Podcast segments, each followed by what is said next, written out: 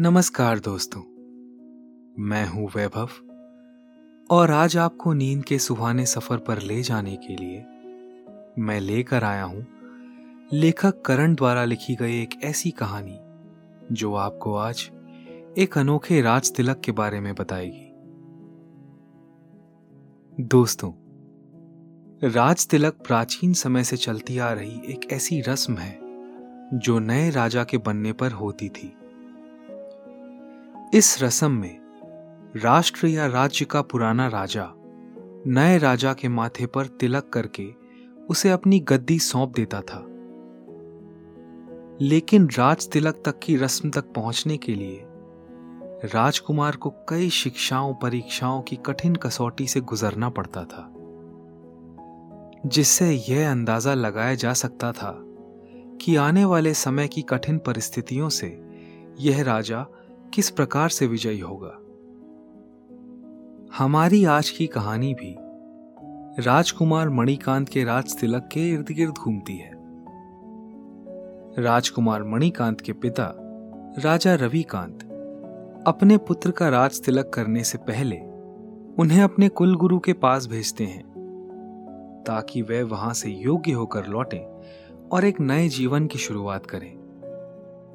राजकुमार मणिकांत अपने कुलगुरु आचार्य रामकृष्ण कुसमरिया जी से, कैसे अनोखी शिक्षाएँ लेकर आता है और किस प्रकार महल में उनका अनोखा राज तिलक किया जाता है? जानने के लिए सुनते हैं आज की कहानी। लेकिन उससे पहले, आप अपने आसपास की सारी लाइट्स ऑफ़ करके आराम से लेट जाएँ। अपनी आँखें धीरे से बंद कर लीजिए। अब थोड़ा सा अपने शरीर को आराम दीजिए। थोड़ा और आराम। अपने शरीर को बिल्कुल ढीला छोड़ दीजिए। कोई टेंशन नहीं, कोई तनाव नहीं। अपने दिमाग में चल रहे सभी विचारों को, चिंताओं को त्याग दें। एक शांति सी महसूस करें। सब नेगेटिव पॉजिटिव विचारों को धीरे धीरे निकाल दें। हाथों को सीधा करके अपनी कमर के साइड में रख लीजिए। अपनी सांस पर ध्यान लगाएँ। इसको धीमे या तेज नहीं करना है। बस ध्यान देना है कि कैसे वो आपके नाक गले में होते हुए आपके अंदर प्रवेश कर रही है। और कैसे वो आपके गले और नाक के माध्यम से वापस निकल रही है। मन शांत, एकदम शांत होता जा रहा है। आप बहुत अच्छा महसूस कर रहे हैं। खुद को काफ़ी हल्का फील कर रहे हैं। सब तरफ़ शांति ही शांति है। सुकून है, खामोशी है। दोस्तों, प्राचीन समय की बात है। भारत के दक्षिणी राज्यों में राजा रविकांत जी का शासन हुआ करता था। वे बहुत ही वीर, साहसी और पराक्रमी राजा थे। वे अपनी प्रजा से इतना प्रेम करते थे कि स्वयं से अधिक वह प्रजा को महत्व देते थे। उनके राज्य के समय राज्य में केवल खुशियाँ ही खुशियाँ होती थी। राजा अपनी प्रजा का पूरा पूरा ख्याल रखते थे। राज्य में किसी भी घर में अनाज या खाने की कोई कमी नहीं थी। राजा रविकांत समय समय पर राज्य में भेष बदलकर भ्रमण के लिए भी जाया करते थे। कभी कभी सैनिकों को आम व्यापारी बनाकर भी गाँव में जाने के लिए कहते थे, जिससे वे जान सकें कि कहीं किसी को कोई दुख या तकलीफ़ तो नहीं। अगर किसी के घर में अन्न या धन की कोई भी कमी होती तो राजा राजमहल से भी सामान भिजवा दिया करते थे। राज्य के लोग भी अपने राजा रविकांत को भगवान की तरह पूछते थे। राजा के हर फैसले को सर आँखों पर रखते थे। कुछ समय बाद राजा रविकांत के घर एक बेटे का जन्म हुआ, जिसका नाम मणिकांत रखा गया। राजकुमार के जन्म पर न केवल राजमहल, बल्कि पूरे राज्य में मानो खुशी की लहर दौड़ गई थी। राजमहल में राजकुमार के होने की खुशी में बहुत बड़ा जश्न रखा गया। जिसमें सभी नगरवासियों के लिए एक बहुत बड़े महाभोज का आयोजन भी किया गया था। देखते ही देखते समय बीतता गया और राजकुमार को गुरुकुल में विद्या ग्रहण करने के लिए भेजा गया। राजकुमार बड़ी ही कुशल बुद्धि का था। गुरुजी जब भी उसे देखते, उन्हें महाराज रविकांत का स्मरण होता था। समय चक्र ने अपनी चाल बदली। और एक दिन राजकुमार मणिकांत गाँव के छोटे से गुरुकुल से विद्या धन ग्रहण कर राजमहल में वापस लौट आए। राजा रविकांत को लगा कि अब उन्हें अपने बेटे को सारी जिम्मेदारियाँ सौंप देनी चाहिए। लेकिन उससे पहले वह चाहते थे कि राजकुमार मणिकांत का विवाह करवा दें। राजा रविकांत ने इस संदर्भ में अपने पुत्र मणिकांत से बात की। तो राजकुमार मणिकांत जी बोले कि जैसा उनके पिता को उचित लगे, वह वैसा ही करेंगे। इसलिए पिता की बात मानकर मणिकांत विवाह के लिए तैयार हो गए। राजा रविकांत ने बचपन में ही अपने पुत्र मणिकांत का विवाह अपने प्रिय मित्र सूर्यभान की पुत्री नित्या से तय कर दिया था। राजकुमारी नित्या ना केवल सुंदर थी, सुशील थी, बल्कि बहुत ही कुशल बुद्धि की मालिक भी थी। वह घुड़सवारी और तलवारबाजी भी जानती थी। इस रिश्ते से दोनों ही परिवार बहुत खुश थे। विवाह का दिन आ चुका था और राजा रविकांत ने तय किया था कि विवाह के अगले दिन ही वह अपने पुत्र मणिकांत को अपना अगला उत्तराधिकारी घोषित कर, उन्हें अपनी गद्दी के साथ साथ बाकी सभी जिम्मेदारियाँ सौंप देंगे। तय तिथि के अनुसार, विवाह बड़ी ही धूमधाम से संपन्न हुआ। राजकुमार मणिकांत, राजकुमारी नित्या को लेकर घर भी आ चुके थे। अब समय था राजा रविकांत की घोषणा का। राजा ने सभी महलवासियों और नगरवासियों को दरबार में एकत्रित होने का आदेश दिया। सभी लोग दरबार में इकट्ठे हो चुके थे। तभी सभी लोगों की मौजूदगी में राजा रविकांत ने अपना ताज उतार कर अपने सिंहासन पर रखा और घोषणा करते हुए कहा कि आने वाले समय में जल्द ही इस राज मुकुट को भावी महाराजा मणिकांत के सर पर सजा दिया जाएगा। इस शुभ अवसर पर इतनी बड़ी घोषणा से सभी गाँव वाले खुशी से झूम उठे। उन्होंने राजा रविकांत के इस बड़े निर्णय की जमकर सराहना की। राजकुमार मणिकांत व उनकी पत्नी नित्या को भी बहुत खुशी हो रही थी। राजा रविकांत जी मन ही मन सोच रहे थे कि वह अब अपनी जिम्मेदारियों से मुक्त हो गए हैं। इसलिए कुछ दिनों बाद ही अपने पुत्र से परामर्श करते हुए उन्होंने अपने पुत्र के राज तिलक के चलते एक भव्य समारोह का आयोजन करना चाहा। पुत्र मणिकांत भी इस निर्णय से बहुत खुश था। इसलिए उसने अपने पिता के निर्णय में हाँ में हाँ मिला दी। समारोह रखा गया। जहाँ दूर देश से बड़े बड़े राज्यों के राजाओं को बुलाया गया। इतना ही नहीं, अपने पुत्र के विवाह और राजा बनने की खुशी में महाराजा ने सारी प्रजा के लिए महाभोज का आयोजन भी करवाया।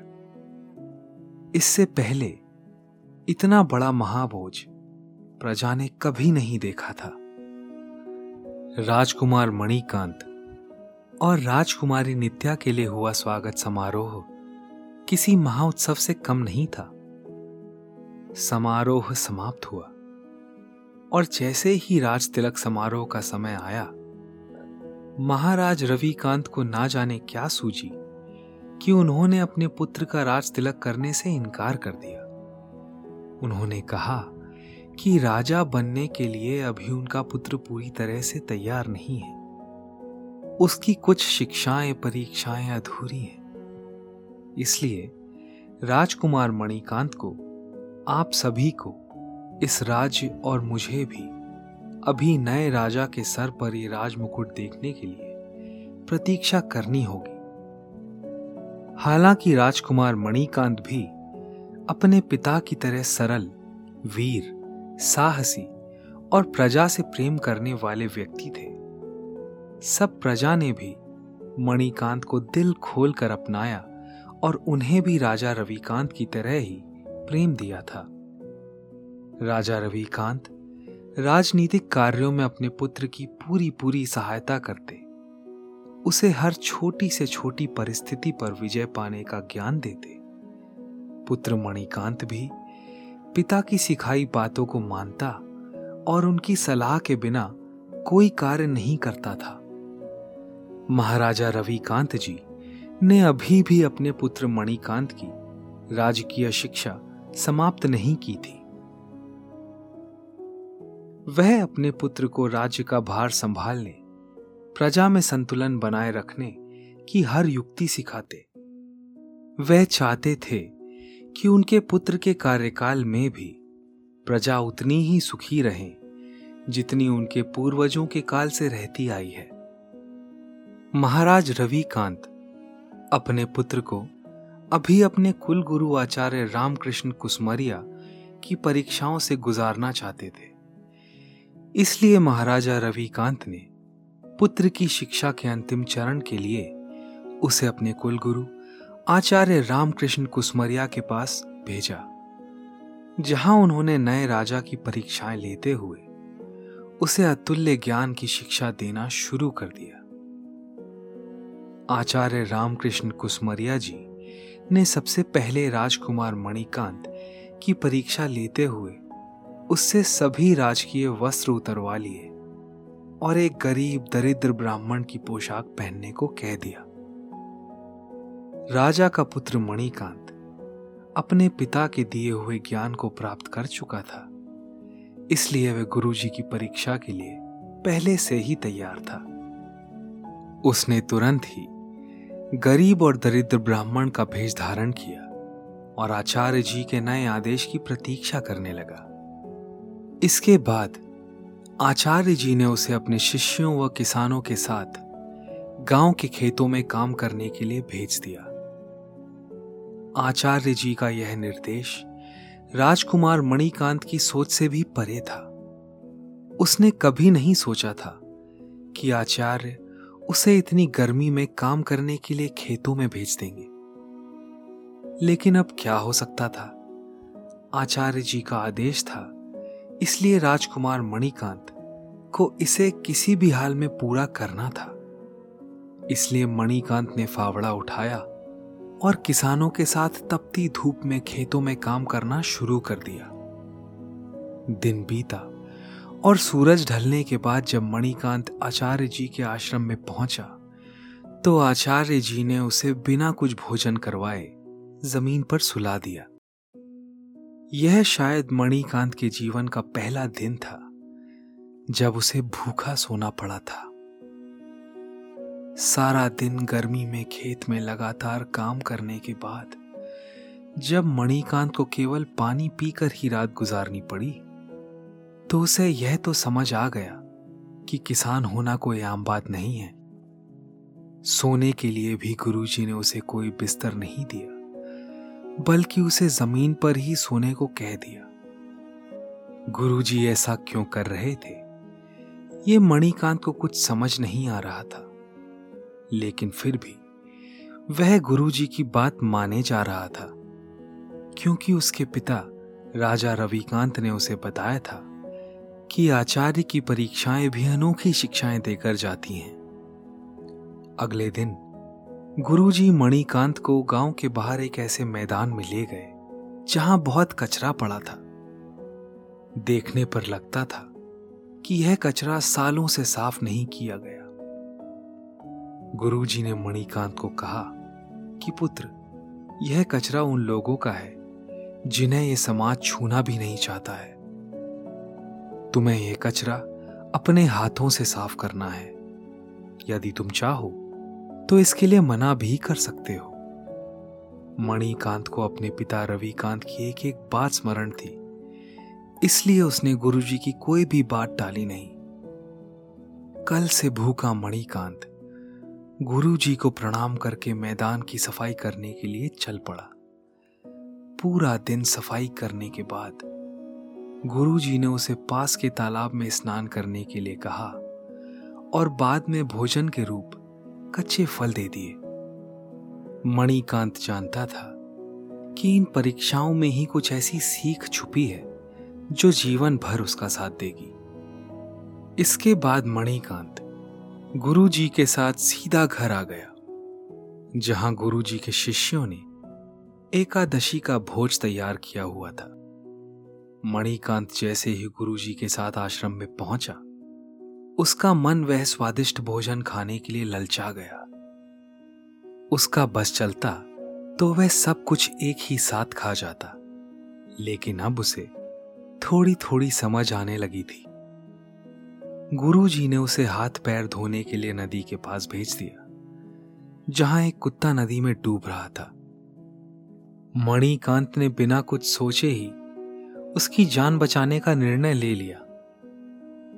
कई घंटों की मशक्कत के बाद आखिरकार मणिकांत की मेहनत रंग लाई और वह बेजुबान कुत्ता डूबने से बच गया। इसके बाद जैसे ही मणिकांत आश्रम में पहुँचा, दरवाजे के बाहर एक गाय भूख से करा रही थी। उसने सोचा कि आज तो आश्रम में एकादशी का भोज बना हुआ है। क्यों ना आचार्य जी से कह के गौ माता की भूख भी मिटा दी जाए?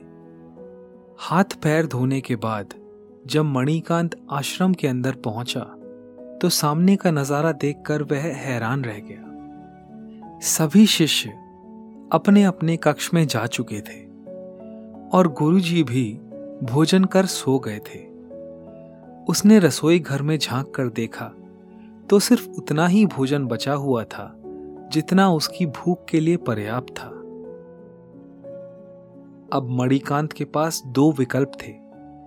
या तो वह अपनी भूख शांत करता, या फिर गाय की चूँकि मणिकांत को भी दो दिन से अच्छा भोजन नहीं मिला था, इसलिए वह सोच में पड़ गया कि इस भोजन का वह क्या करे। काफ़ी सोचने के बाद मणिकांत ने एक बर्तन में भोजन परोसा और गाय को खिला दिया।